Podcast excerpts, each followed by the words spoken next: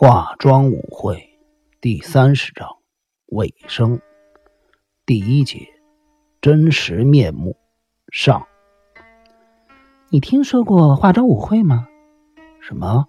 是 opera 吗？什么是 opera？就是歌剧啊。歌剧里有这出戏吗？嗯，意大利剧作家维尔蒂的杰作，这有什么关系吗？我说的不是歌剧，我曾经读过一部作品，里面提到人生犹如一场化妆舞会，男男女女都戴着面具。现在我终于能够体会这位作者的意思了。想不到你还有这么高深的哲学观念呢。这也叫哲学吗？我并不是故意摆出一副哲学家的样子，只是我究竟是谁呢？你不是狄小璐美莎吗？我才不是呢！去年，当我被狄小璐太久侵犯的时候，就已经知道自己不是她的女儿了。当时她很清楚的说：“我是野种。”这件事儿，我在白桦营也听他说过。那位醉酒的先生说：“我要以眼还眼，以牙还牙，一定会报仇的。”因此，他跑去侵犯你，而你也决定杀了这个男人泄愤。我可没有杀他，我只是把他带到了水池边上，跟他说：“爸爸，你的身体脏了，就在这里洗个澡吧。”他听了我的话，便说：“好啊。”然后他就自己脱下衣服跳到水池里，后来就变成了浮尸了。报上说他酗酒过度才产生的幻觉，你布下的陷阱真是天衣无缝啊！嘿，真是可怕啊！虽然你被养父强暴，却没有人知道这件事儿。好了，我们不要再谈这个话题了。我提出的化妆舞会可不是指这件事儿。那个男人侵犯我，让我清楚的知道自己不是前狄小璐太久子爵的千金小姐。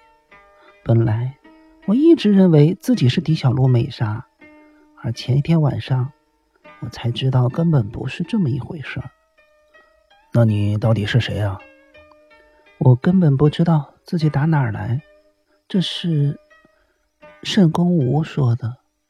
他说，长久以来，我一直戴着狄小璐美莎的面具，扮演狄小璐美莎的角色。我是化妆舞会里的女王。你不这么认为吗？究竟是谁造成了这一连串的杀人事件呢？是奶奶？不，狄小璐独子。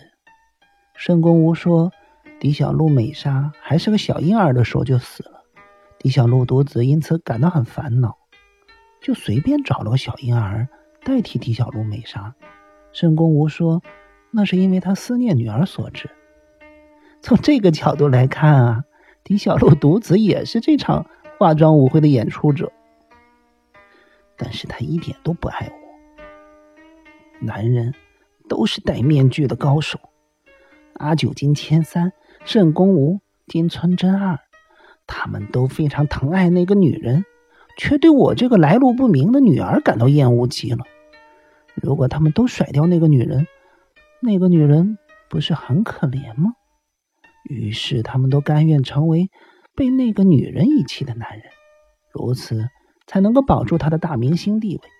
所以我说，这几个男人都是戴着面具扮演被抛弃的角色。沈公吴跟我说，他们几个男人跟我差不多。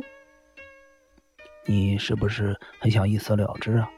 哼，问题是我还年轻啊。李小璐太久怎么样？他也是化妆舞会中的一角吗？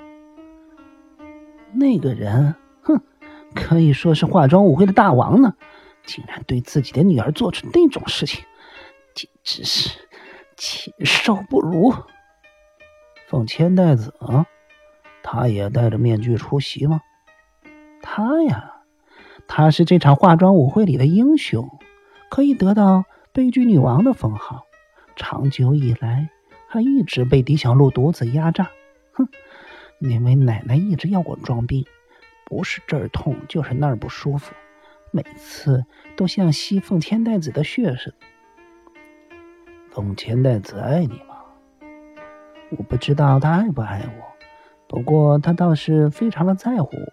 哼，他认为我是个非常有教养的女孩子，为此还特别感谢那个奶奶呢。你真是个有教养的女孩吗？哎，我可是知道不少的名言哦。于是少女开始大开黄腔，有很多话连男孩子都不好意思说出口，却大言不惭的展现自己有多厉害，这叫对方大呼受不了。我说你到底从哪儿学来这些话的？从小说出租店借的书上学的，我都是拜托李芝去帮我借书。去年。狄小璐太久对我做出越轨的事情的时候，说真的，当时我还陶醉其中呢。既然如此，你为什么要杀他？因为他知道了我的弱点啊！我还真像他说的一样是个野种呢。我还知道很多事儿。哼，对了，你到底是谁呀？我就是你所看到的不良分子。你可以说我是个小混混，你不是不良分子，你是一个戴着不良分子面具却有一副好心肠的大哥。你在这场化妆舞会里客串演出，什么？因为你不敢抱我，昨天晚上我百般诱惑你，你却装出一副正人君子的模样，竟然不敢抱我。真是没种！可是你为什么又要开枪射击飞鸟中西呢？